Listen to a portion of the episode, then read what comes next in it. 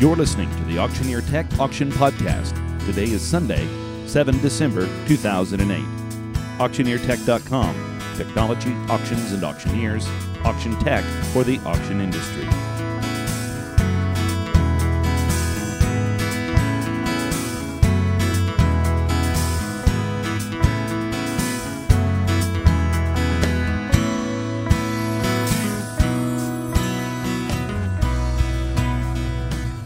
Hello and welcome to the 13th episode of the Auctioneer Tech Auction Podcast.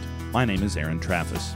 In this episode, we're going to discuss internet and absentee bids, agency, fiduciary obligations, and how best to represent the client when accepting absentee bids. I've witnessed several heated discussions among auctioneers concerning various aspects of this speciously complicated issue. I intend to show that the only way to consistently obtain higher prices for all an auctioneer's sellers is to execute absentee bids competitively. One of the first lessons an auctioneer learns is that his client is the seller. For the purposes of this discussion, we'll assume that auctioneer means bid caller, the sales crew, and any other employee or agent of the auction company. It is the seller who has hired the auctioneer to work on her behalf, meaning that the auctioneer is an agent of the seller. This definition of agency carries with it the obligation of the auctioneer to act in the best interests of the seller. These best interests, in most cases, involve obtaining the highest sales price possible for an asset. This goal isn't always the case, as sometimes the best interests of the seller could involve a lower price but grant the seller fewer responsibilities or legal liabilities regarding the transaction. For the purposes of this discussion, however, we'll assume that the fiduciary obligation carried by the auctioneer for the seller implies that the auctioneer wants to get the highest price for the client. For a traditional auction, the relationships and roles are black and white. The auctioneer, acting as an agent of the seller, finds the highest and best sales price available from the bidder pool in front of him and executes a transaction between the highest bidder and the seller at that price. An absentee bid is a bid from a bidder with the intent for that bid to be executed by the auctioneer at a time when the bidder isn't present.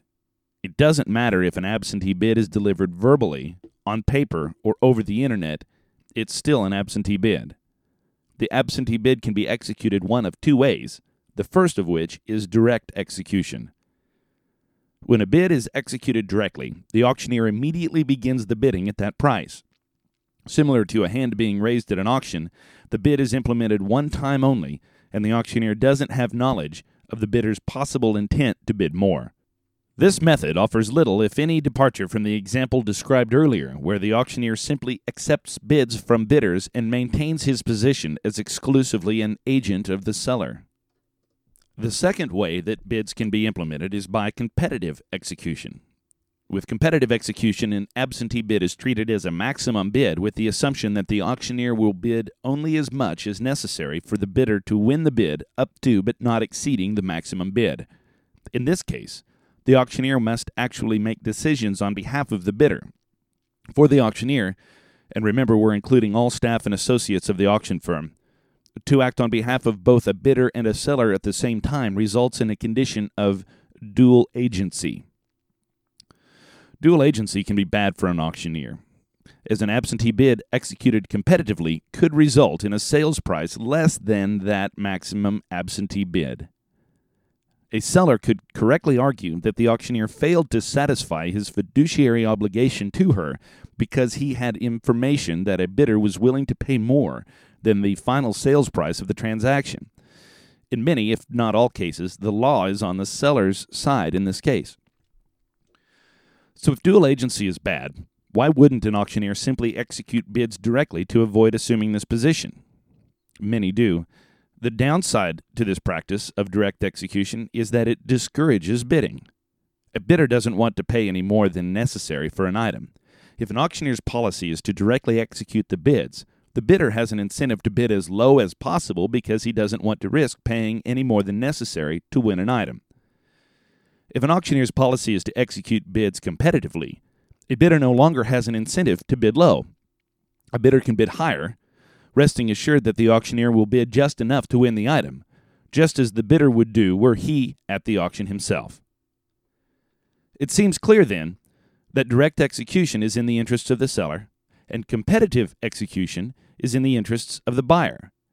Since the auctioneer works for the seller, and since there is a possible legal issue with preventing the dual agency found with competitive execution, why don't all auctioneers execute bids directly? Within the scope of one item for one seller, the choice is clear and the auctioneer has the obligation to obtain the highest price possible. Suppose, however, that the seller has 10 items. A competitive bidding policy encourages several absentee bids to be placed on each item. While some of the items may sell for less than the maximum bids, the aggregate sum of all of the items is more because of the increased bidding activity. When the scope is expanded beyond one item for one seller to include all of the items from one or more sellers in an auction, it is clear that competitive bidding encourages participation and more higher absentee bids, eventually resulting in a higher aggregate sales price for the seller. But what about the legal argument? It is important to precisely define how the bids will be executed in both the contract with the seller and on the absentee bid form or website terms in the case of internet bids.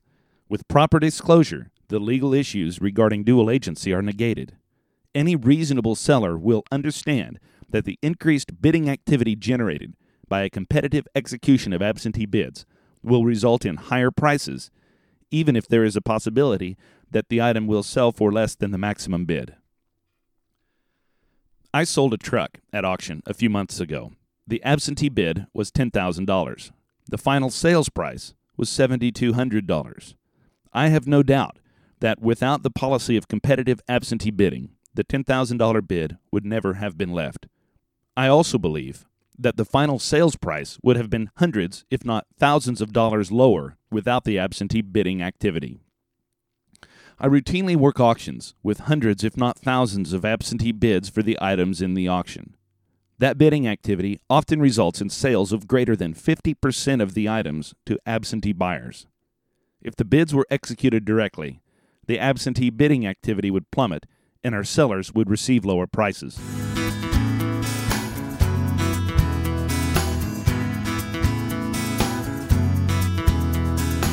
Well, that's it for episode 13. Hope I've successfully made the case that only by also serving the interests of the buyers can the interests of the seller best be served. If you disagree with me, as I'm sure several, if not many, auctioneers will, please leave a comment or feedback on the website. You've been listening to the Auction Podcast from Auctioneer Tech. If you have suggestions, questions, or comments, or are interested in being a guest, please let me know by going to www.auctioneertech.com slash feedback and leaving a message. You can also post public comments about this or any other episode, as well as find show transcripts on the Auction Podcast page of auctioneertech.com.